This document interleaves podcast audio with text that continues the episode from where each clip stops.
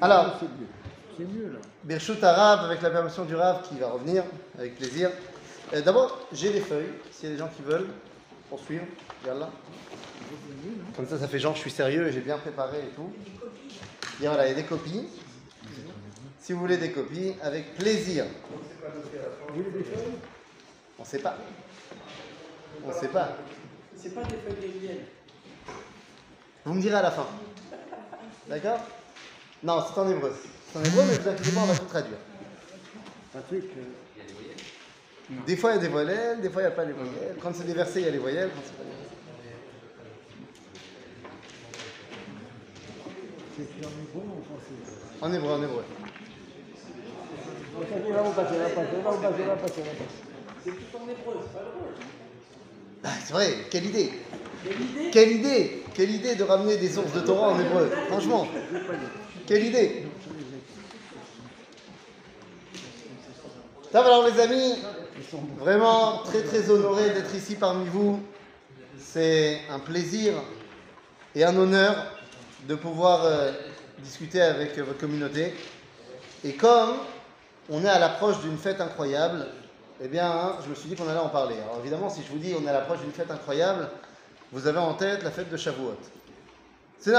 C'est vrai que la fête de Shavuot est une fête incroyable, mais il y a une fête qui arrive avant Shavuot.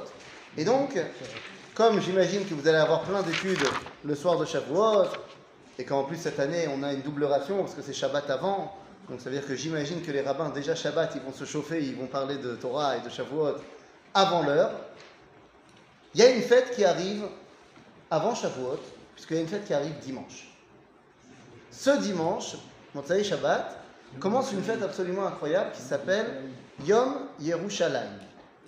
Yom Yerushalayim, la journée de Jérusalem. À quoi cela correspond? Alors de manière purement euh, calendrier, ça correspond au jour de la libération de Jérusalem en 1967. C'est le jour, le 28 Iyar, où on a réussi, avec la grâce de Dieu, de revenir à Jérusalem. Le grand rabbinat d'Israël a ensuite décrété cette journée-là comme étant une journée de fête dans le calendrier juif. Ça fait partie des fêtes qu'on va appeler des Rabbanan. Vous savez bien que mon cher Rabbeinu nous a donné la force de créer d'autres fêtes après les fêtes de la Torah. On a lu ça dans la paracha de Hémor, où à la fin de la liste des fêtes, Moshe, il y a un verset qui nous dit Vaïdaber Moshe et Moadé Hashem et Béné Israël. Et Moshe a dit les fêtes au Béné Israël. Nous disent nos sages pourquoi ça a besoin de redire ce verset-là alors qu'on a déjà fait la liste de toutes les fêtes. Eh bien pour que tu saches que Moshe Rabbeinu a dit au Sanhedrin, au Chachamim de l'époque, voilà, Am Israël a la force de décréter des nouvelles fêtes dans l'histoire. Comme ce sera le cas à Purim, comme ce sera le cas à Hanouka, et là en l'occurrence, comme c'est le cas dans le jour de Yom Yerushalayim. Oui?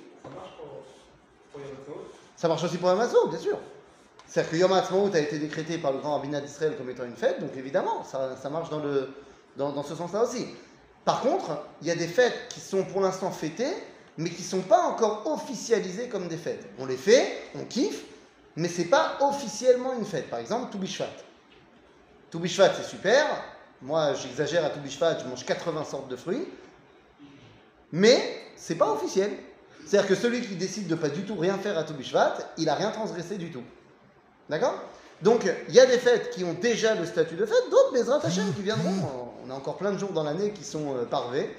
Euh, on pourra très bien en mettre des fêtes. Je vous rappelle d'ailleurs qu'à l'époque du Second Temple, il y avait une trentaine de fêtes en plus, qu'on ne connaît même pas aujourd'hui. Des fêtes qui correspondaient à des victoires des Hashmonaïm de l'époque du Second Temple, et qui ont été compilées dans un livre qui s'appelle Megillat Ta'anit, qui est souvent cité dans le Talmud. Une trentaine de fêtes différentes. Toutes ces fêtes ont malheureusement été annulées après la destruction du Deuxième Temple, parce que bon, ça valait pas le coup de continuer une fête sur des victoires d'un, État qui a été complètement détruit. Donc ça a été annulé, sauf Hanouka et Purim qui sont restés et qu'on connaît bien encore aujourd'hui.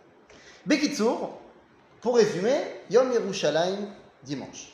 Et donc, ben, cette fête-là me dit que c'est peut-être le moment de parler pas seulement de ce qui s'est passé en 1967, mais de comprendre quel est notre lien si particulier à Jérusalem. Parce qu'il n'y a pas à dire. Le rapport qu'entretient le peuple juif à Jérusalem n'a aucune commune mesure.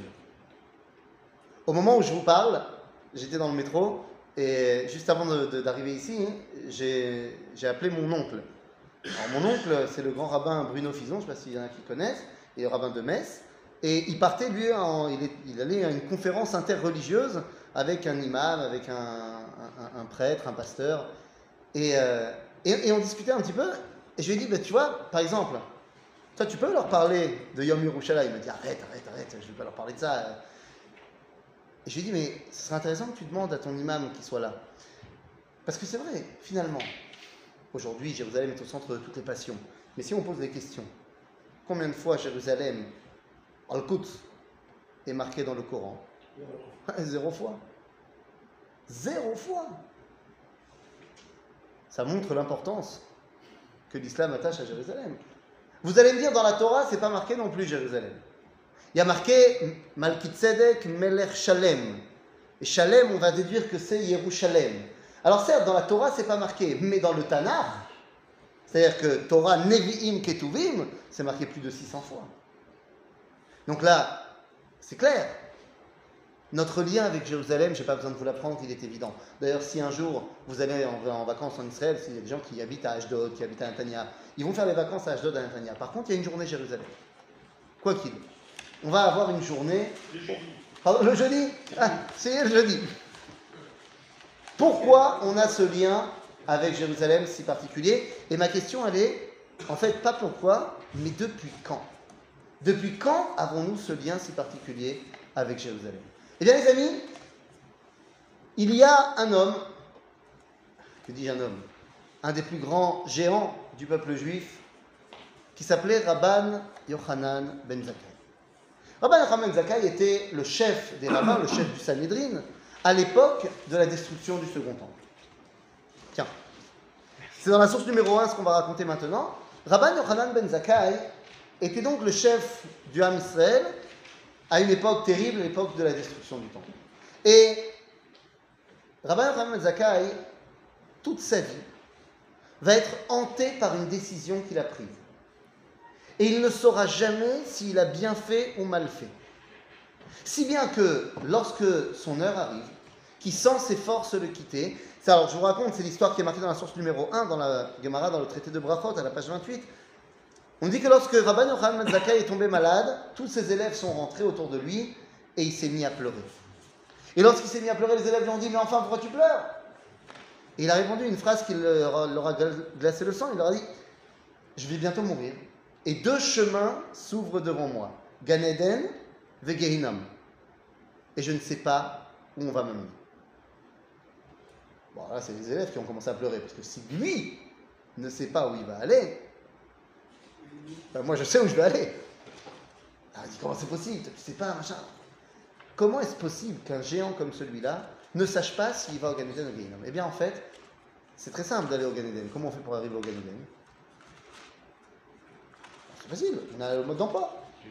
Torah, mitzvot. C'est pas shoot, c'est très simple. On a la liste des choses à bien faire et les choses à pas faire. Bah, tu fais ce qu'il faut faire et tu fais pas ce qu'il faut pas faire. Boum C'est facile. Alors pourquoi lui ne sait pas? Imaginons que Rabban Yochanan ben Zakkai fait des avérotes. Je dis imaginons parce que ça ne peut pas être dans la réalité, c'est un sadique. Mais imaginons. Bon, bah alors qu'est-ce qu'il lui reste à faire si jamais? Mais fais tchouva, je n'en parle plus. Il fait tes chouvas avant de mourir, et puis c'est bon. Et donc, moi je comprends pourquoi il est en stress. Et en fait, la raison est très simple. Il a fait quelque chose et il ne sait pas si ce qu'il a fait c'est bien ou c'est pas bien. Et donc il ne sait pas s'il doit faire tchouva ou s'il doit être très heureux de ce qu'il a fait. Qu'est-ce qu'il a fait? En vous connaissez l'histoire. Il a donné Jérusalem. Il a donné Jérusalem aux Romains. De quoi on parle? On est à la fin de la grande révolte contre les Romains entre l'an 66 et l'an 70 de l'ère chrétienne. Il y a une révolte contre les Romains. Pendant la première année et demie, on gagne. Et puis finalement, on commence à perdre du terrain, perdre du terrain. Et puis on arrive en l'an 70, les Romains font le siège de Jérusalem. C'est terminé. À ce moment-là, Rabban Yochanan ben fait preuve, certains diront de réel politique, d'autres diront de faiblesse. Il prend une décision. Jérusalem est assiégée. Rien ne rentre, rien ne sort. À part les morts. les morts, on les enterre pas dans la ville, on les enterre dehors, donc ils ont le droit de passer. Rabbi Yochanan Zakkai décide de se faire passer pour mort. Il se fait passer pour mort, et ses deux élèves, Rabbi Eliezer et Rabbi Yoshua, vont le mettre dans un cercueil et le sortir de la ville. Et au moment où il sort de la ville, très théâtral comme ça, on l'amène devant Vespasien, le chef des Romains, en place, et là il ouvre le cercueil, il sort, salut, j'étais pas mort. Ah bah tiens, c'est pas mal. Et là, Rabbi Yochanan Zakkai lui dit, Ave César. Non, non, Vespasien n'est pas César. Il n'est que général. Dit Ave César. Au même moment arrive un cavalier de Rome qui lui dit L'empereur est mort, vive l'empereur. Tu viens d'être élu, enfin, il y a quelques semaines, euh, tant que je chevauche de Rome, mais tu as été élu César au Sénat. Incroyable. Le timing était parfait. Et là, Vespasien dit à Rabbi Yochanan Ben. Demande-moi ce que tu veux, je m'en fous, je te donne. Et l'histoire, dans le Talmud, nous raconte que Rabbi Yochanan Zakkai a demandé trois choses. Premièrement, il a dit écoute, il y a un rabbin qui s'appelle Rabbi Tzadok qui est très malade, ça fait 40 ans qu'il jeûne pour ce qui arrive à Jérusalem et tout, il est très mal, donne-lui un bon médecin. Il te dira vous. Ensuite, ne détruis pas la dynastie du roi David. Il te dira vous. Et enfin, il lui dit regarde, la ville de Yavne, ne la détruis pas, et laisse-moi y mettre là-bas les chachamim pour que la Torah continue. Et il lui donne. Voilà les trois choses qu'il demande. Qu'est-ce qu'il ne demande pas Jérusalem. Il ne demande pas Jérusalem, et Jérusalem va tomber. Va être détruit par les Romains, le Beth Amikdash va être détruit. Il y a un chacham à ce moment-là qui est jeune, un petit jeune comme ça, il a 70 ans. Il s'appelle Rabbi Akiva. Il n'est pas encore le patron. Il est un petit jeune, 70 ans, on a dit. Et Rabbi Akiva, lui, il est terriblement énervé contre Rabbi Yochanan Zakkai. Il dira. Ça veut dire tu, tu, fais revenir en arrière le peuple juif, c'est pas bien ce que tu fais. Et toute sa vie, il va porter cela. J'ai bien fait ou j'ai mal fait? Et le Talmud continue et nous raconte que lorsque ses forces mamash le quittent, il commence à se préparer à faire Shema Israël. Il dit à ses élèves qui sont là, il, leur dit Panou kelim sortez tous les ustensiles de la pièce parce que je vais mourir, il y aura l'impureté de, la mort. Mais préparez une chaise pour Chizkiyahu Melech Yehuda qui est en train d'arriver. Il dira le Harizal que les tzadikim sont capables de voir qui va être assis à côté d'eux au Gan Eden. Et donc Rabban Yochanan Zakkai nous dit à Chizkiyahu Melech Yehuda, Chizkiyahu le roi de Judée qui est mort 700 ans avant lui, qui vient le chercher pour être son compagnon de Gan Eden. Bon, c'est sympathique, pourquoi pas? Ben Pourquoi pas Parce que à Chizkiyahu, il lui était arrivé exactement la même histoire, mais il a fait l'inverse. C'est la source numéro 2 dans notre feuille. Chizkiyahu Melech Yehuda était lui aussi assiégé par un ennemi beaucoup trop puissant pour lui. L'ennemi en question, c'était Ashur, la Assyrie. Et donc, il est complètement assiégé, et certains veulent se rendre aux Assyriens, veulent laisser la ville aux Assyriens. Mais lui, il dit non. Et finalement, Akadosh Baruch va lui faire un grand miracle, et on va être sauvé, et la ville ne va pas tomber. Donc, Rabbi Yochanan Zakkai, Chizkiyahu, même combat, mais deux options complètement différentes.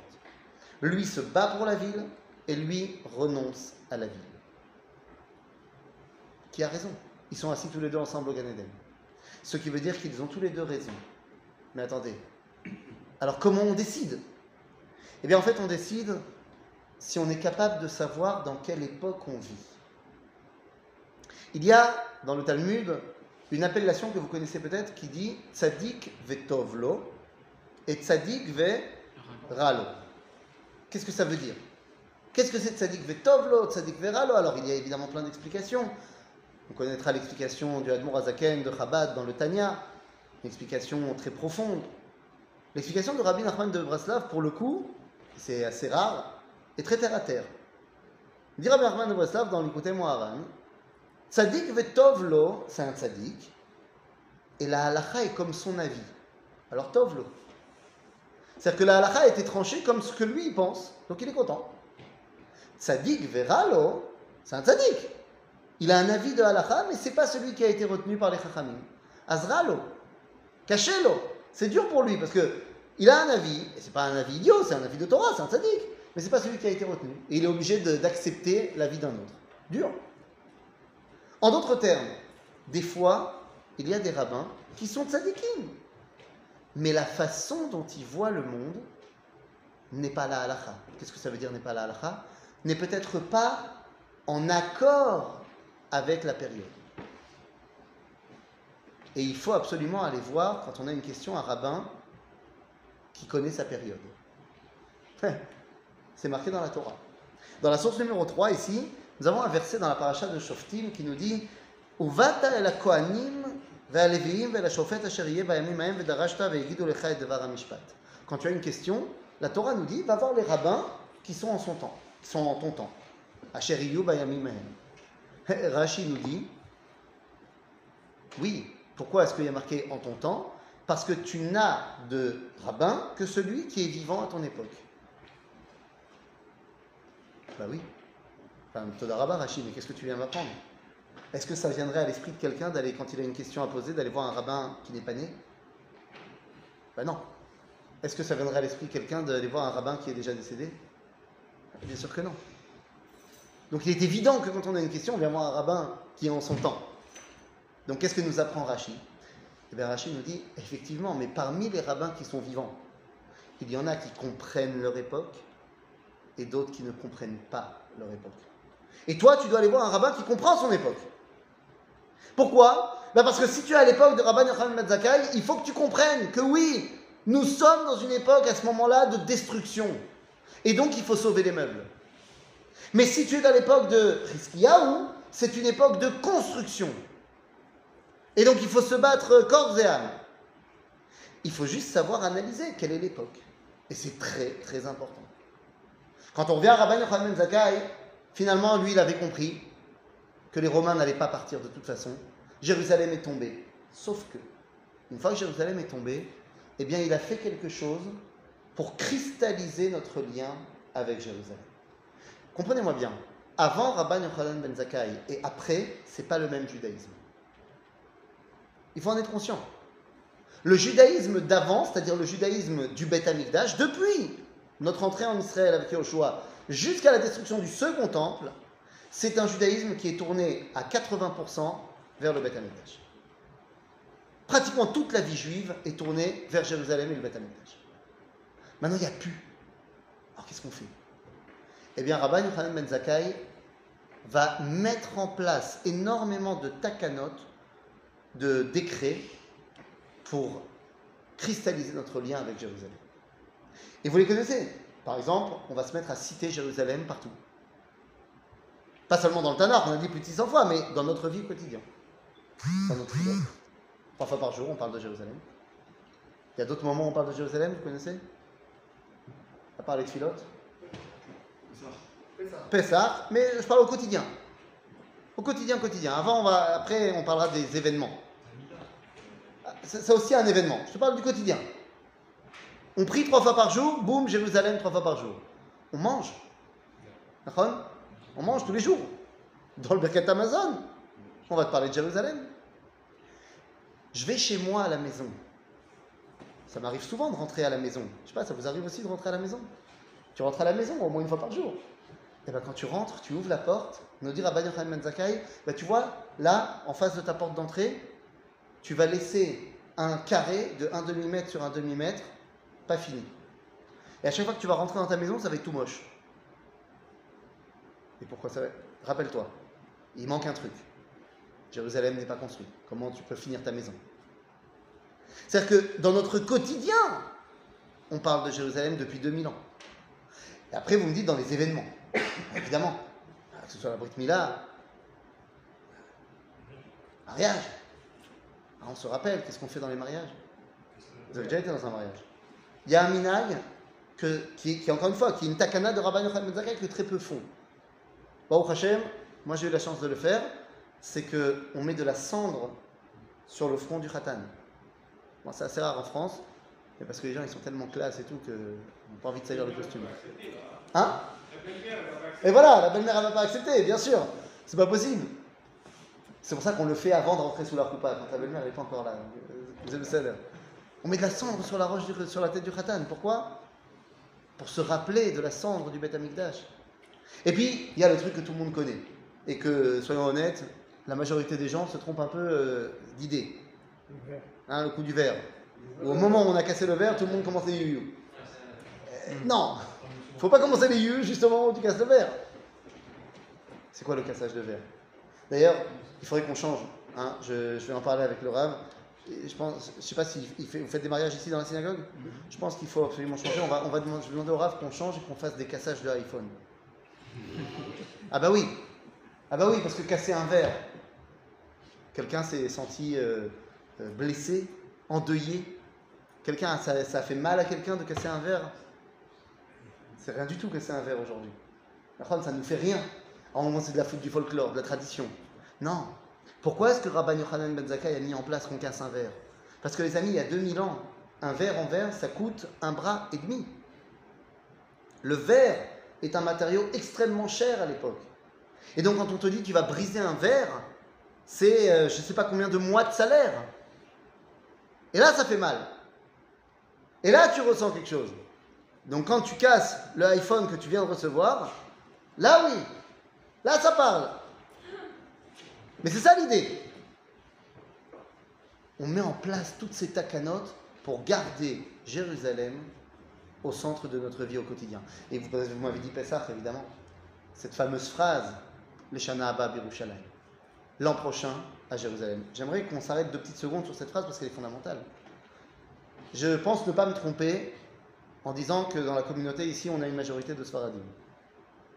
Ouais, je me trompe pas? Majorité de Séfarad Ça bien Alors, il y a des Ashkenazim qui existent aussi dans le monde, c'est vrai. Euh, je suis un représentant des Ashkenazim. En France, on n'a pas l'habitude parce que 90% de la communauté juive, elle est séfarade. Ma femme, elle a grandi en Angleterre. Et je vous jure, je rigole pas. Elle a grandi en Angleterre. Jusqu'à ce qu'elle retourne en Israël à l'âge de 17 ans, elle n'avait jamais vu un séfarade de sa vie. Jamais vu. Elle avait entendu des légendes sur les séfarades, mais elle n'avait jamais vu. À Manchester. Et, et elle est arrivée en Israël, elle a vu, et elle a dit, mais j'étais choqué. Non seulement j'ai vu des séfarades, qui sont comme nous, et puis, attends, ils ont même des rabbins. C'est incroyable. Vous imaginez Mais pourquoi je parle à Ashkenaz séfarade? Eh bien, simplement parce que, au-delà de la nourriture, parce que la nourriture, c'est une évidence que c'est pas pareil. Mais la loi juive, elle se vit pas pareil quand on est séfarade et quand on est ashkénaze. Vous allez me dire, non, mais de manière générale, c'est la même chose. Oui, mais c'est dans les petits détails qu'on crée des grandes marlocotes. On prépare pas un thé de la même façon à Shabbat si on est ashkénaze ou séfarade. La plata, qu'est-ce que j'ai le droit de mettre sur la plaque de Shabbat? C'est pas, pas le même Shabbat si je suis ashkénaze ou séfarade. Est-ce que j'ai le droit de réchauffer un liquide J'ai pas le droit de réchauffer un liquide Comment j'ai le droit? Je mets une grille, je mets pas une grille Vous allez me dire c'est des détails. Mais non, ces détails-là font un judaïsme. Bien sûr qu'on a la même Torah, mais tu sais ce qui s'est passé? Il s'est passé quoi? On est parti en exil. On a pu un Sanhedrin, une communauté rabbinique qui tranche pour tout Israël. Et donc, dans chaque euh, région, bah, le rabbin, il a fait au mieux. Et il a compris comme il a compris. Et résultat des courses, on a truc. Là, je te parle d'Ashkenaz séfarade. Mais tu sais, il y a des juifs du Yémen, il y a des juifs. C'est pas, pas la même chose. Va entendre une lecture de Torah d'un juif yéménite. Je sais pas si Atayot Seli Dechova, je sais pas si tu as compris. C'est une prononciation complètement différente, des minagim complètement différents. C'est incroyable. Par exemple, tout le peuple juif, sauf les juifs du Yémen, ont pris comme minag de ne pas manger de viande grillée le soir, du Seder. Enfin, on fait, chez les Sfardim, on fait le- les grillades la veille. Pourquoi on ne mange pas de viande grillée le soir du Seder? Justement, pour ne pas se rappeler, le pour pas que tu penses que c'est le Corban. Pour les juifs du Yémen, ça n'existe pas. Eux, ils mangent viande grillée le soir du Seder. Je me souviens, une des années où j'étais à l'armée, j'ai fait le soir du Seder chez un de mes copains de l'armée, euh, qui est yéménite. On est arrivé chez lui. Son père était le rave du village et il était aussi chochet. Bah, L'après-midi, il a pris un agneau, Baruchata à la shrita, il l'a shrité, il l'a vidé, tchik tchak tchak tchouk, il a fait passer une broche comme ça de part en part du machin, et il l'a mis sur le feu toute l'après-midi. Je me croyais dans un album d'Astérix. Il mettait un peu de sauce barbecue dessus de temps en temps et tout. Et le soir, incroyable. Nous, nos matzot, on les achète chez Chabad, elles sont en carton et elles sont prêtes depuis. Les femmes, c'est-à-dire sa femme et ses filles, quand nous on est partis à la synagogue, elles ont fait les matzot. C'est quoi elles ont fait les matzot Oui, elles ont fait les matzot. De l'eau, de la farine, moins de 18 minutes, sur le truc, le tamoun. C'était des, c'était des lafottes, chaudes. Et puis après, à un moment donné, dans le CDR, vous savez, on fait courir. Et nous, on fait croire aux gens que c'est bon. La matzah en carton, avec un peu de salade, un peu de maror. Nous. Lui, il a fait courir. Il m'a mis salafa, il m'a mis de la salade. Il m'a pris un peu de charosette. Chez eux, le charosette, il est un peu euh, piquant comme ça. Puis il m'a coupé les shawarma dedans. Il a roulé. Et après, j'ai lu dans la Haggadah, Zecher le Mikdash Hillel. Ah oui, bah oui, ah oui, là, j'ai- il c'est ça. Bon, évidemment, nous, on ne fait pas ça. Donc, pourquoi je te dis ça? Parce qu'effectivement, dans la pratique du judaïsme au quotidien, au bout de 2000 ans d'exil, on ne pratique pas le judaïsme de la même façon si on est là, là, là ou là. Et donc, c'est un danger, parce qu'on aurait pu se diviser en plusieurs peuples. Qu'est-ce qui a fait qu'on est resté un peuple juif malgré l'exil et malgré les différences dues à l'exil? C'est l'an prochain à Jérusalem. Le fait qu'on a eu cet espoir continuel de retour à Jérusalem, c'est ça qui a gardé l'unité du peuple juif, qu'on soit au Maroc, qu'on soit en, en Pologne ou ailleurs. Alors, on a compris que Jérusalem, on l'a fait rentrer dans notre vie au quotidien. Maintenant, ce que j'aimerais comprendre, c'est qu'est-ce qu'elle a comme particularité, Jérusalem? Eh bien, les amis, Jérusalem, peut-être la chose la plus centrale pour nous, c'est que, nous dit la halakha dans la source numéro, ici, euh, euh, est-ce que je l'ai mis? Je où je te l'ai mis. Ouais, la source numéro 9, nous dit la halakha que lorsqu'on fait la tfila, vers où on va se tourner? Vers Jérusalem. Alors, c'est pas totalement exact. D'abord, il y a une réponse qui est complètement fausse. C'est les gens qui me disent on se tourne vers l'est. Ça dépend. Ça dépend où tu es. Nous en France, on a l'habitude de se tourner vers l'est. C'est Dachon. Mais si un jour tu vas te balader, moi je sais pas, tu vas en vacances euh, euh, au Japon, euh, tu te tournes pas vers l'est. Tu vas te tourner dans l'autre sens. Si tu vas en vacances au nord, nord, nord, nord, nord, tu te tournes vers le sud. Et nous dit la Mishnah en fait que Aya Omed Haaretz, donc tu habites à Paris, tu es à Charenton, en fait tu ne te tournes pas vers Jérusalem, tu te tournes vers Eretz Israël. Aya Omed Haaretz, c'est la source numéro 9, Yechaven le Eretz Israël. Semble-t-il, tu ne peux pas encore te tourner vers Jérusalem. Il faut d'abord, quand on est des communautés de diaspora, il faut d'abord se rattacher, se tourner vers la collectivité du peuple juif. C'est Eretz Israël. Une fois que tu es en Eretz Israël, alors tu vas te tourner vers Jérusalem. Là encore, pas vers l'est. Ça dépend. Si tu es à Eilat, tu te tournes vers le nord. Si tu es à Kiryat Shmona, tu te tournes vers le sud. Si tu es à Tel Aviv, tu te tournes vers l'est. Mais si tu es à la mer Morte, tu te tournes vers l'ouest. D'accord? Donc Jérusalem, c'est l'endroit vers lequel on va se tourner. Vous allez me dire, bah, ok, c'est bien, c'est sympathique, mais en quoi c'est important?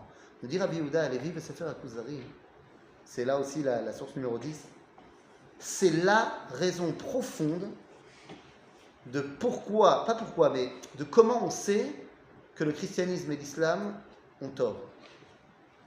Nous dit Rabbi Yehuda Alevi, parce qu'ils ont changé la direction de la prière. Ils ont arrêté de se tourner vers Jérusalem.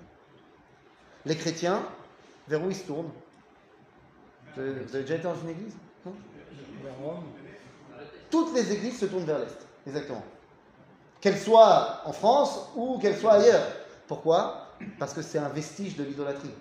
Tous les temples de l'idolâtrie étaient tournés vers l'Est parce que c'était le soleil qui se lève, c'était le dieu soleil, ce que tu veux.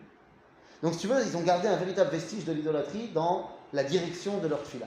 Et pour ce qui est des musulmans, dans le Coran lui-même, on nous raconte qu'ils ont changé. Mahomet au début se tourne vers Jérusalem, et après avoir tourné le dos à Jérusalem et au peuple juif, il décide de se tourner vers la Mecque. Et au lieu de se tourner lui vers Jérusalem, eh bien, il tourne autre chose vers Jérusalem, si vous voyez ce que je veux dire. Vous savez comment les musulmans font la tfila. Donc si le visage n'est plus vers Jérusalem, mais dans l'autre sens, vous aurez compris qu'est-ce qui tourne vers Jérusalem. Amevin Yavin. Hakima Birmiza. Celui qui est sage, on a besoin que de lui faire des allusions, il a compris. Et c'est de ça qu'on parle, les amis. On a dit tout à l'heure dans le Coran, zéro fois Jérusalem. Après la mort de Mahomet, il y a un monsieur qui va le remplacer. Il s'appelle Omar. Omar, il va devenir le premier calife. C'est quoi un calife? Quoi un calife? Calife. Le califat. Vous avez entendu parler de Daesh? L'État islamique? Hein? Un chef? Non Viens, on parle en arabe. Un roi Non plus? Un empereur Rabotaille Parlez pas l'arabe. On habite en France. C'est important de parler la langue du pays. Non, ça ressemble à l'hébreu. Mazé Khalif. Pas Khalouf. C'est le Mahlif. Un Mahlif. Le Khalif, c'est celui qui remplace. Qui remplace qui? Mahomet. Celui qui succède à Mahomet, le Mahlif. D'accord?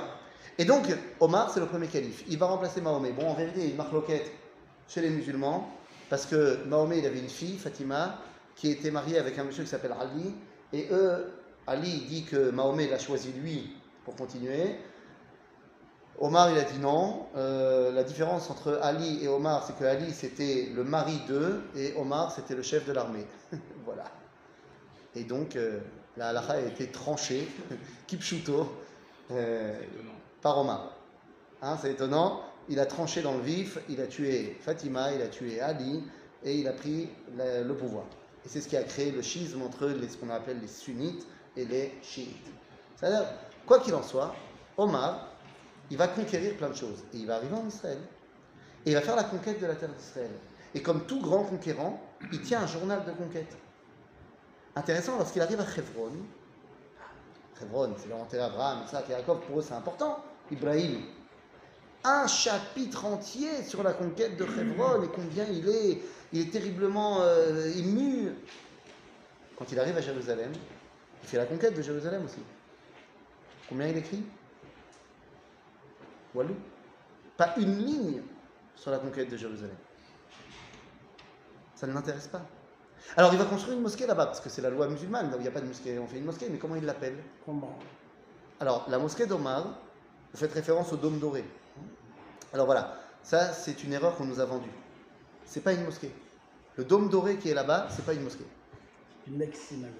Non, alors oui, c'est- c'était c'était le Beth Amikdash, mais c'est pour eux un endroit où il y a une pierre, et pour eux, ils disent que c'est là que Mahomet est monté au ciel.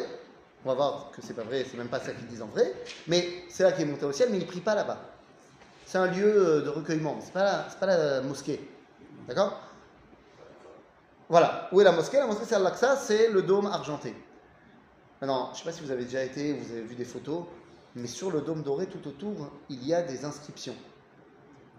Ce sont des sourates du Coran. Moi, je me dis, bah alors très bien, ils vont me parler de Mahomet qui est venu. Ben non, parce que vous vous rappelez, Jérusalem n'est pas mentionné dans le Coran. Donc de quoi on parle là-bas? De la Akedat Yitzhak. La Akedat Yitzhak. C'est Abraham, on parle que d'Abraham là-bas. Bon, quoi qu'il en soit, la mosquée, elle s'appelle Al-Aqsa. Ça veut dire quoi Al-Aqsa? Encore une fois, l'arabe, l'ulpan, important. Al-Aqsa, ça veut dire l'éloigné, la loin. Bakatse. Ok? Aketz. Al-Aqsa, la lointaine. Tu parles d'une centralité? Pour vous dire que pour les musulmans, c'est vraiment le khashour. Ça deviendra important au XIIIe siècle pour des raisons économiques. Alors qu'est-ce qui se passe? Nous, nous dit Rabbi Oda comment on sait qu'ils ont tort? Ils ont changé le kivun, la direction de la tfila. Quand tu te tournes plus vers Jérusalem, alors ton rapport au divin, il est plus droit. Donc on a compris que nous, on a mis Jérusalem au centre de notre vie au quotidien, et particulièrement dans le kivun, dans la direction qu'on donne à notre vie. Mais en vérité, il y a autre chose qui va faire qu'on a parlé de la Jérusalem comme étant le vecteur de rassemblement du peuple juif. À qui elle appartient cette ville? Je reviens à l'époque de la Torah. Toute la terre d'Israël a été donnée aux différentes tribus d'Israël. À qui appartient Jérusalem? Tribu de Binyamin. Alors, il y a une frontière entre Yehuda et Binyamin. Est-ce que le Beth Amikdash c'est à l'un, c'est à l'autre? Concrètement, aujourd'hui, c'est un petit peu compliqué parce que celui qui va se balader à Jérusalem, quelqu'un a déjà été à Jérusalem? Quand tu vas à Jérusalem, tu vas où? Tu vas à Ben Yehuda. Ouais? C'est à quelle tribu Ben Yehuda? C'est pas à Jérusalem de l'époque. Donc c'est la tribu de qui? C'est pas clair. C'est Yehuda ou c'est déjà En vérité, il y a une rue, je sais pas si vous connaissez, qui s'appelle Emek Rephaim. Il y a des restaurants et tout là-bas. C'est la frontière entre Yehuda et Binyamin. C'est match la frontière. C'est pour ça qu'il y a une fontaine, il y a un endroit qui s'appelle le Ganapa Amon, c'est un jardin avec une cloche. D'où le nom, le jardin de la cloche. Et il y a une fontaine là-bas avec plein de lions. Et en fait, cette fontaine-là, archéologiquement, l'endroit, c'est la limite entre la tribu de Yehuda et là où commence Binyamin. Donc ils ont mis des lions qui sont le symbole de Yehuda pour euh, genre garder l'entrée dans la tribu de Yehuda. Donc Jérusalem, c'est la tribu de Binyamin. Oui, c'est bien beau tout ça, mais ça c'est sur le papier. Mais dans les faits, Jérusalem n'a pas été conquise. Lorsqu'on est rentré en Israël avec Yahushua, on a conquis tout le pays, sauf Jérusalem. Ah, on n'a pas réussi. Il est resté entre les mains des Jébuséens, des Yévoussim. Il a fallu attendre 400 ans pour que David conquiert Jérusalem. Alors, il a conquis Jérusalem, oui, mais il y a une petite partie qu'il n'a pas conquis. C'était quoi? Le mont du Temple, Harabait. Il ne l'a pas conquis. Pourquoi il ne l'a pas conquis? Pas qu'il ne pouvait pas. Mais il a décidé que le Harabait, il allait l'acheter. Il y a un monsieur là-bas qui s'appelle Aravna Yevoussi. Il lui dit Je vais t'acheter le Harabait. Et là, on a un problème, parce que vous savez comment sont les juifs quand on parle d'argent, ça marque l'octise. Et là, quand tu regardes dans le livre de Shemuel, eh bien, on va voir que David a acheté Harabait, mais pour une somme. C'est dans la source numéro, je ne sais plus combien, euh, 15. Non, c'est ça, dans la source numéro 14. ויאמר המלך אל ארבנה לא כי קנו אקנה מאותך במחיר ולא אעלה להשם אלוהי עולות חינם ויקן דוד את הגורן ואת הבקר בכסף שקלים חמישים. Il achète Harabait pour 50 shekels.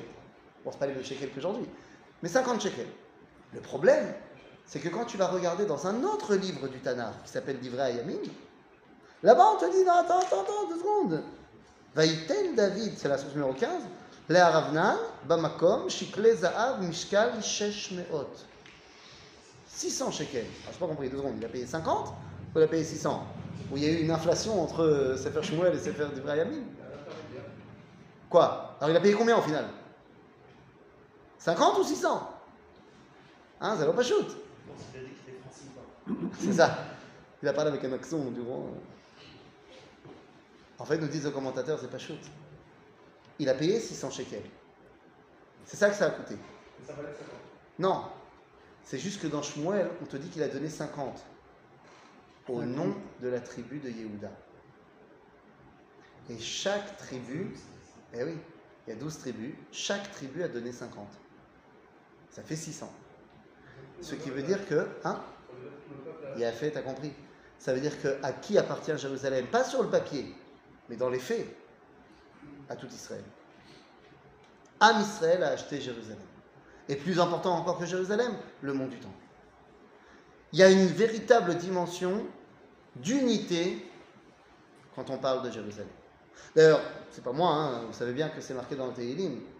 Comment est-ce qu'elle s'appelle Jérusalem dans Tehilim? Vous connaissez? Yerushalayim. Hein? Ah, Shazar, c'est bien aussi, mais c'est pas, c'est pas Tehilim. Regardez ce qui a marqué ici dans la source numéro 13. Omdot raglenu. Yerushalayim Keir, J'aimerais m'arrêter deux secondes sur ce Shechoubrala, Yardad, qui ne fait plus qu'un. Vous savez, en hébreu, il y a deux mots. Il y a le mot Beyachad et le mot Yardav. On voit dans la Torah, des fois, il y a marqué Beyachad ou Yachad, et des fois, il y a marqué C'est pas la même chose. Beyachad, ça veut dire qu'on est tous les deux ensemble on va ensemble quelque part. On est, tout, on est toi et moi, mais on va ensemble. Yachdav, il n'y a plus toi et moi. On est mamash un. Toi et moi, ensemble. Mamash, un. Je ne sais pas comment t'expliquer ça. C'est qui les premiers qui vont aller Yardav quelque part? Vous avez compris. C'est Abraham et Yitzhak, dans la Hakeda. Et où est-ce qu'ils vont? Ah, Be'arabait. Shnehem. Vous comprenez que ce moment-là, c'est le moment qui va déterminer l'avenir du peuple juif. Abraham et Yitzhak. Quel âge il a Yitzhak à ce moment-là? On se rappelle, 37 ans. C'est pas un petit bébé comme on a l'habitude de dire. Ils avancent. Est-ce que Yitzhak a conscience de ce qui va lui arriver? Hein, Qu'est-ce qu'il dit à son papa? Hein, Il lui dit euh, il y a le feu, il y a le couteau, Vaya, c'est le Hola. Dieu, il va montrer le Hola béni. Mais la phrase la plus forte dans l'histoire, combien de dialogues il y a entre Abraham et Yitzhak avant cet événement-là, d'après la Torah? De dialogue. Combien de fois Abraham a parlé à son fils? Il a 37 ans. Zéro. Il n'y a pas un dialogue entre Abraham et Yitzhak. Et pas un dialogue entre Yitzhak et Abraham. Comme si l'un ne reconnaissait pas l'autre comme son fils et l'autre comme son père. L'un est Midata Chesed, l'autre est Midata Din. Ce sont deux mondes qui se séparent complètement. Aval, tout d'un coup, ils se retrouvent vers Jérusalem. Le Midrash nous dit ça de manière euh, euh, extrêmement belle, que lorsqu'ils sont arrivés devant la montagne, Vayar et Amakom Merachok, au bout de trois jours de marche, il n'était pas tout seul, Abraham et Israël, il n'était pas tout seul, il y avait encore deux personnes, Ken, Eliezer, Ishmaël. Pourquoi il les a pris? Pourquoi il ne va pas tout seul avec Yitzhak? Dieu lui a dit que Yitzhak, pourquoi t'amènes les autres? Me dit le Maral de Prague parce qu'il n'est pas sûr. Peut-être que ça va être pas avec Yitzhak, peut-être que ça va être avec Eliezer, mon élève, ou avec Ishmaël, mon autre fils. Bien que Dieu lui a dit non, ce sera Yitzhak. Il arrive là-bas et il voit Anan Kashur al-Har, il voit cette présence divine sur la montagne. Et il dit à Ishmael, vous voyez quoi? Il dit, bon, on voit une montagne. Il dit à Yitzhak, tu vois quoi? Anan Kashur al-Har, il comprend que c'est avec lui. Et là, il a marqué une phrase fantastique. Au bout de 37 ans, Yitzhak dit à Abraham, papa. Et Abraham répond à Yitzhak, Irelo ase leola béni. Et à ce moment-là, Yardav. Ils arrivent au Harabait. Ils arrivent et on fait le misbéach. Et on met Yitzhak sur le misbéach. Birushalayim. L'archétype. Et à ce moment-là, vous connaissez toute l'histoire. Chon, Akeda, vous la connaissez, hein on la connaît tous aussi. Mais moi, j'aimerais aujourd'hui qu'on voit deux secondes. Je ne l'ai pas marqué dans la feuille. Mais j'aimerais qu'on voit la scène qui a été coupée au montage. Non, parce que le, le metteur en scène de la Torah, il avait euh, des coupes budgétaires et les studios lui ont dit euh, non, il y a des scènes qu'on ne pourra pas mettre dans le livre. Donc on les a coupées au montage, mais t'inquiète pas, on les a mis dans le Midrash. C'est quoi la discussion improbable entre Abraham et Dieu? Parce que vous connaissez le film, bon, alors Abraham, il est là, il attache son fils, tout va bien. Et puis là, il prend le couteau et il est lancé, et arrive le malach. Le malach lui dit Abraham, Abraham. Il dit quoi? Al tishlach yadecha al Donc on connaît le film. Ah, ok. Et Dieu lui dit Voilà, je sais maintenant que tu me crains. Et tout le monde pleure dans les violons. Midrash Tanchuma nous dit que ça ne s'est pas passé comme ça.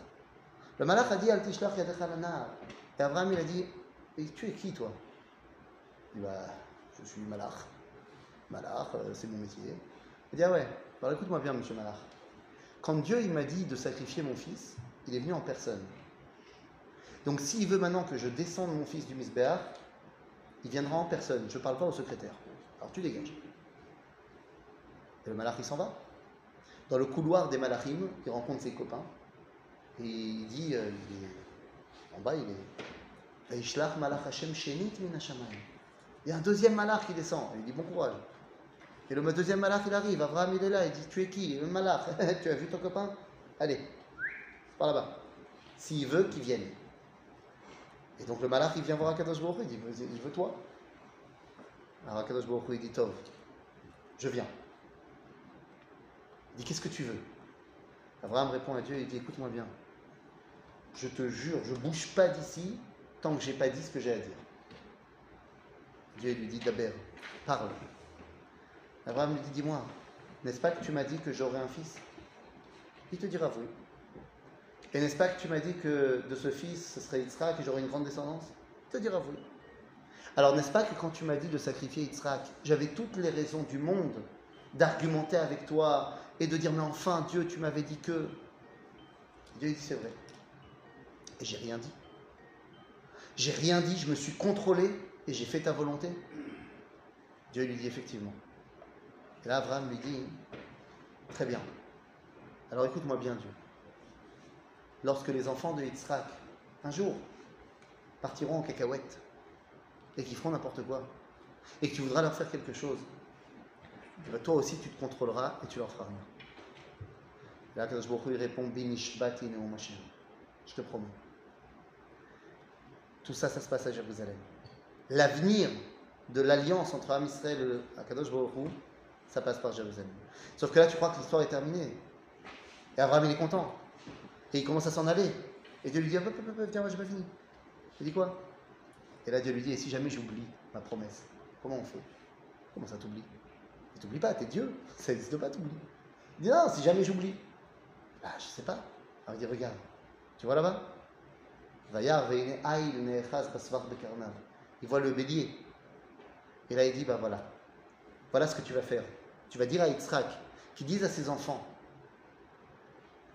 qu'une fois par an, le jour où je juge le monde, tu vas prendre la corne de ce bélier et vous allez sonner pour me rappeler ma promesse. Et Bono Shelolam, nous on a toujours cru que la sonnerie du chauffard, et moi aussi hein, dans ma communauté, je le dis à Jérusalem, on sonne le chauffard pour nous réveiller, faire tchouva, j'imagine que le rabbi le dit ici, ici chaque année. C'est important, il faut. Mais en vérité, le chauffard qui vient nous réveiller, nous, c'est le chauffard du mois de Elul. Ouh, ouh, yeshenim, mitar. Mais le chauffard de Rosh Hashanah, nous dit le Midrash Tanchuma, c'est kivyachol, pas pour nous réveiller, mais pour lui rappeler sa promesse qu'il a faite à Abraham. Et effectivement, cette promesse, il s'en rappelle, et il va utiliser la corne du bélier, Dieu, quand? Le Mahamad Arsinaï. Le Mahamad Arsinaï, qu'est-ce qu'on nous dit? Kol shofar oler vechazek meor. Et c'est shofar. Dit le Midrash, le shofar du bélier d'Abraham. La corne gauche, ça, ça va jusque là le détail du Midrash, la corne gauche du bélier d'Abraham. Top, tout va bien. Mais alors attends, et la corne droite alors, on en fait quoi? Eh bien les amis, on a dit Yerushalayim, c'est ce qui nous réunit. Yerushalayim, c'est ce qui nous permet de nous dépasser. Yerushalayim, c'est ce qui nous permet de faire le lien entre le ciel et la terre. De quoi je parle? Je ne sais pas si vous avez été à l'Ulpan. Comment on dit en hébreu un enfant? Yeled, fameux. Pluriel Yadim. Oh. Donc ça veut dire quoi? Ça veut dire qu'on sait comment on fait le pluriel en hébreu. On rajoute im. Sauf qu'il y a un pluriel particulier. Quand c'est pas un pluriel, mais quand c'est un double. Là, on dit pas im, on dit aim. Par exemple, j'ai deux yeux, donc je dis pas einim, einaim.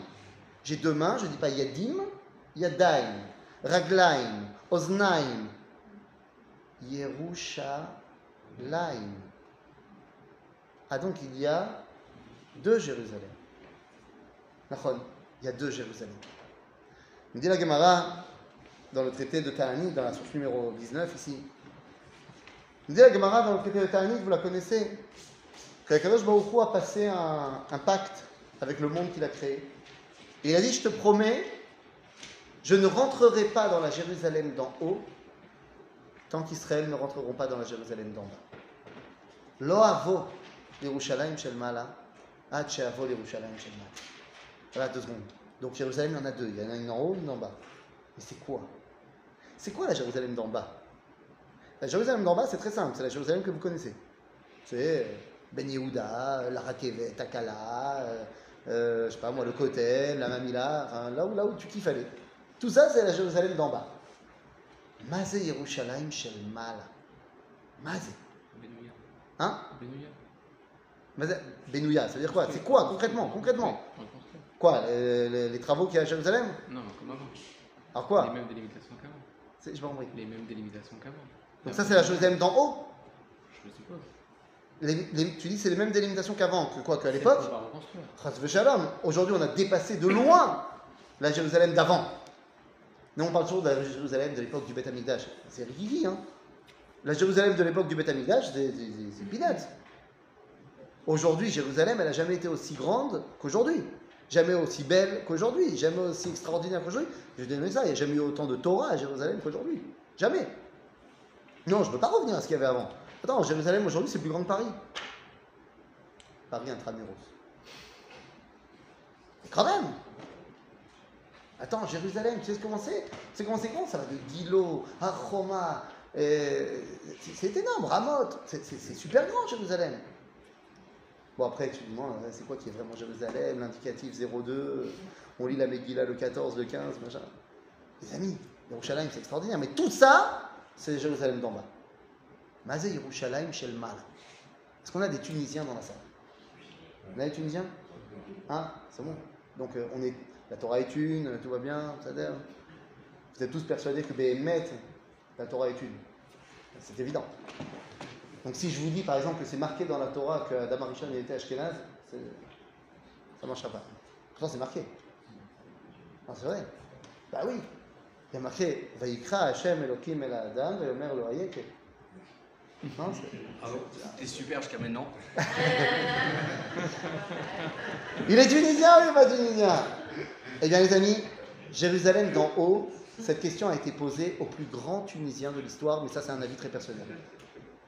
J'ai un avis personnel, pour moi, c'est qui le plus grand rabbin tunisien de tous les temps? Ben, C'est un grand rabbin, mais j'ai une préférence pour quelqu'un d'autre. À savoir le Rav Meir Yehuda Getz. Le Rav Meir Yehuda Getz, c'était non seulement le Rav du Kotel, mais c'était aussi le Rosh Yeshiva de la Yeshiva des Kabbalites, des Kabbalistes à Jérusalem. Euh, Vous pouvez marquer sur internet le Rav Meir Yehuda Getz, vous allez voir, c'est une photo qui est extrêmement puissante. Il était habillé tout le temps en blanc.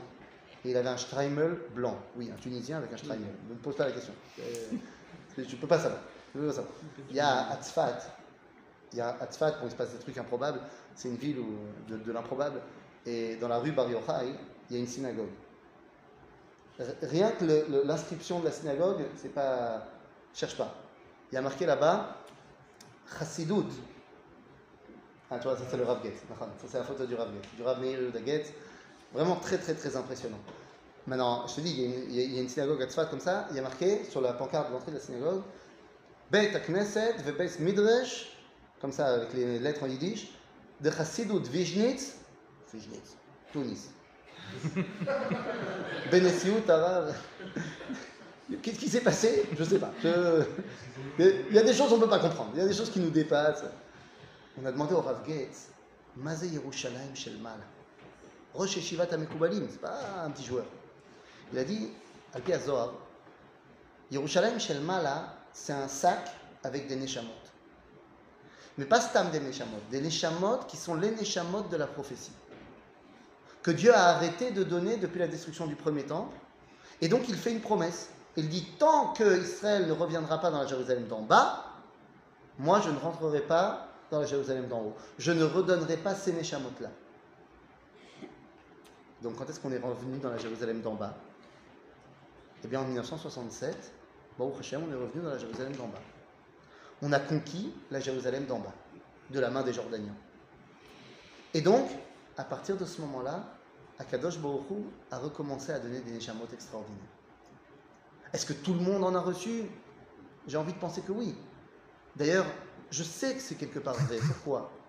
Parce que les amis, alors, je ne rentre pas dans, dans le détail, mais on se rend compte, mamache, qu'aujourd'hui, plus on a des jeunes, et plus les enfants naissent maintenant, et plus ils grandissent, ils comprennent des choses dans la Torah à des âges qu'il y a 100 ans, c'était seulement les plus grands rabbinim qui comprenaient.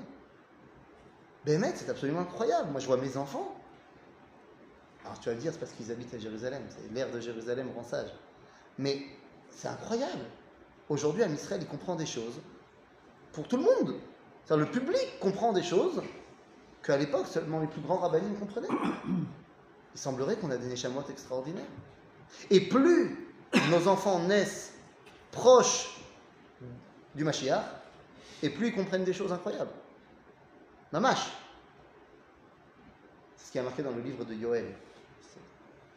Banavi Yoël, dans le prophète Yoël, au chapitre 2, il y a marqué là-bas que. Viendra un temps où Dieu il donnera, il ramènera la prophétie et il va la donner à tout le monde. Ouais, mais attention, tout le monde n'aura pas le même niveau de prophétie. Et là, il nous dit. Les gens plus âgés, ils recevront le degré de prophétie qui s'appelle chalom. C'est pas mal, mais il nous dit le Rambam, c'est le plus bas degré de la prophétie. Ensuite, on nous dit Benechem ou Vnotechem Yenabou. Les adultes, Banim Banot, ils vont recevoir le degré plus haut qui s'appelle Nevoa. Fait. Aval Bachurechem, les jeunes, Chezionot Yechazou. Ils recevront le plus haut degré de prophétie qui s'appelle Chazon. Semble-t-il que plus tu es jeune, plus en fait tu es relié à cette dimension extraordinaire. Donc nous dit le Rav Gates, à partir de 1967, on est revenu dans la Jérusalem d'en bas, Akadosh Baruch il revient dans la Jérusalem d'en haut. Et c'est ça que quelque part on fait. Ou alors on fait quelque chose d'encore plus profond. Et oui, on fait quelque chose d'encore plus profond. Qu'est-ce qui s'est passé en 1967 quand on est revenu à Jérusalem? Vous la connaissez l'histoire? L'histoire de la conquête de Jérusalem est absolument incroyable. D'abord, elle n'aurait pas dû avoir lieu. C'est Mamash à la Teva d'avoir rasé. C'était pas prévu dans la guerre des six jours qu'on conquiert Jérusalem. C'était pas du tout prévu. Le deuxième jour de la guerre, quand finalement on a compris que les Jordaniens y rentraient dans la guerre avec les Égyptiens et les Syriens, alors euh, on ne savait pas quoi faire. On a dit il faut envoyer des hommes pour protéger Arat Sophim. Parce que Arat Sophim, c'était le seul point en hauteur où il y avait des Juifs. Donc il fallait envoyer des hommes protéger Arat Sophim. Et pour ça, il fallait prendre la colline des munitions et l'école des officiers où il y avait plein de Jordaniens.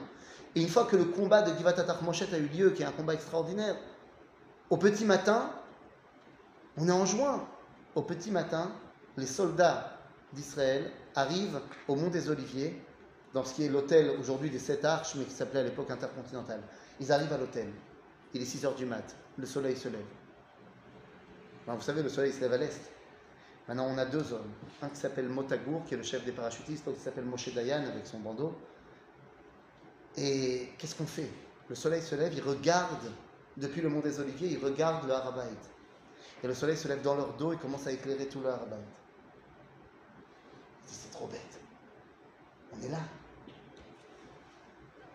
Et on attend l'ordre. Est-ce qu'on y va? Est-ce qu'on n'y va pas? Et finalement, l'ordre est donné à 6h17. On y va. Et on y va. Et on va conquérir la vieille ville. Et on va conquérir Jérusalem. C'est absolument incroyable. Les gens ne les gens se rendent pas compte. Sur place, ce qui est en train de se passer. Et finalement, à 10h du matin, on entend les soldats d'Israël à la radio. Et vous avez qu'à taper, encore une fois sur YouTube.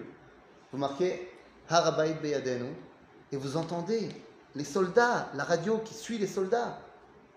On entend Harabait Beyadenu, Kol Hadal, cessez le feu, toutes les, toutes les unités, ça y est, ça y est, ça y est.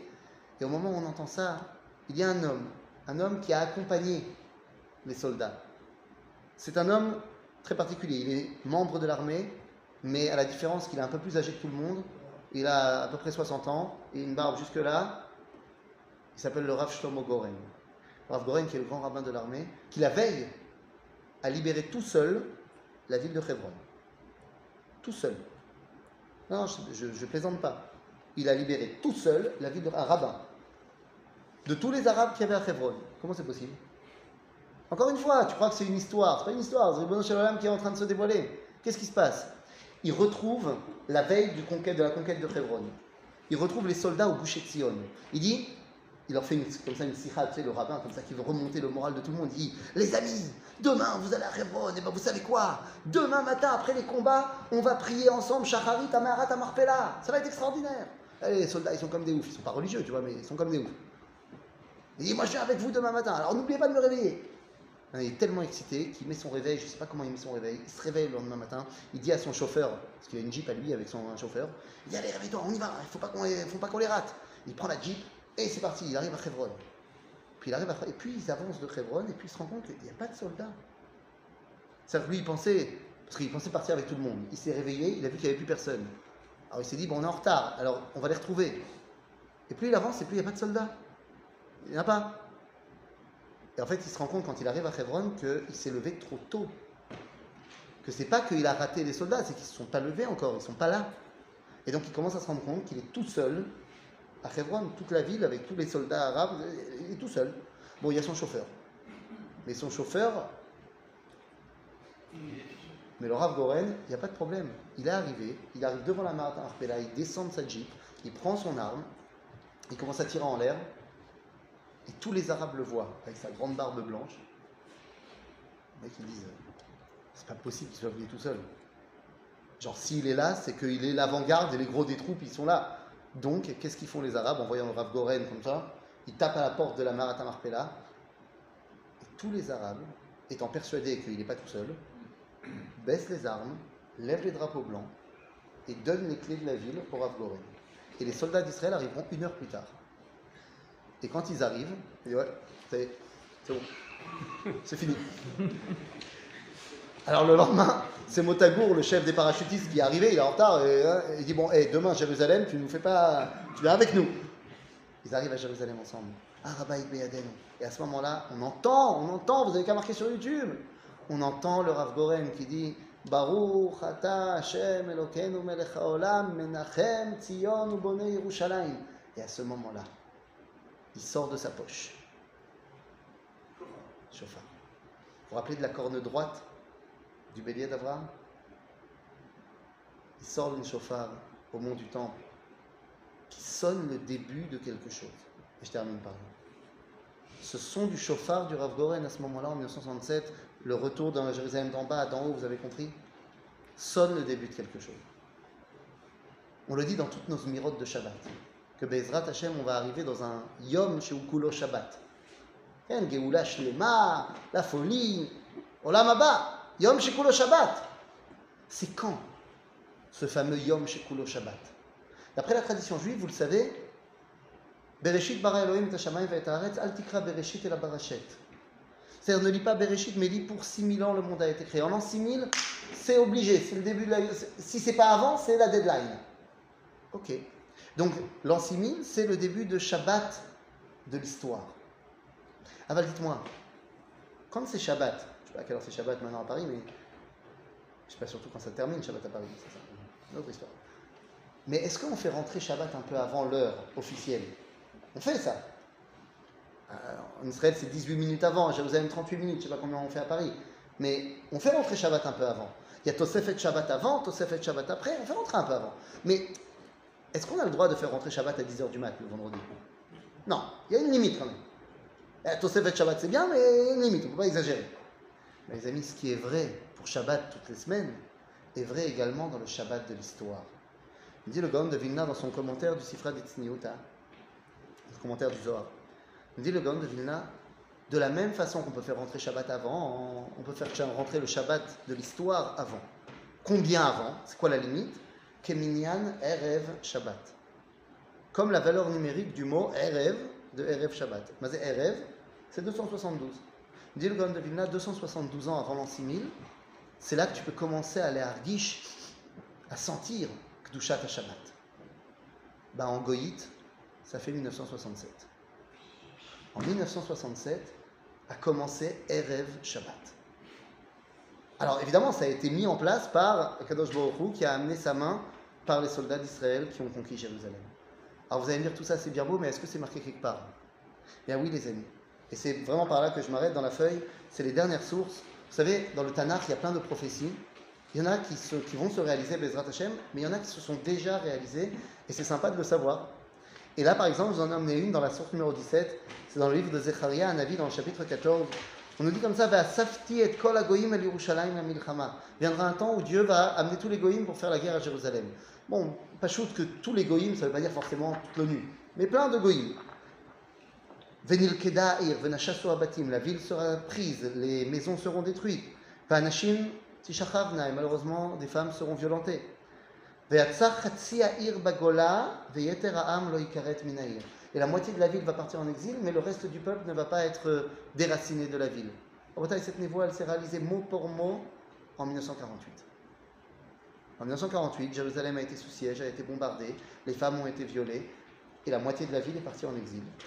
Et le reste du peuple est resté dans la ville. 1948, dans les mots. Ah oui, mais attendez, ça continue. Et là, on nous dit.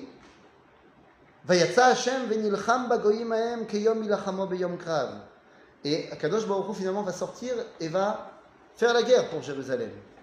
Il dit Rabbeinu Yitzhak Abravanel, Mazé Vayatsa Hashem veilachem, Mazé Hashem shenilcham, Omer al yede Am Israël.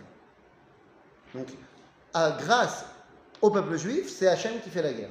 Ok, comment Ve'amdu raglav bayom hahu al har hazeitim. Et ses pieds, les soldats d'Israël, vont se tenir sur le mont des Oliviers. Ça, c'est 1967 dans les mots. Où on passe par le mont des Oliviers. Et après, euh, Achar al à Yerushalayim Mikadem. Et là, il y a une troisième partie de la névoie qui ne s'est pas encore réalisée. Be'ezrat Hashem.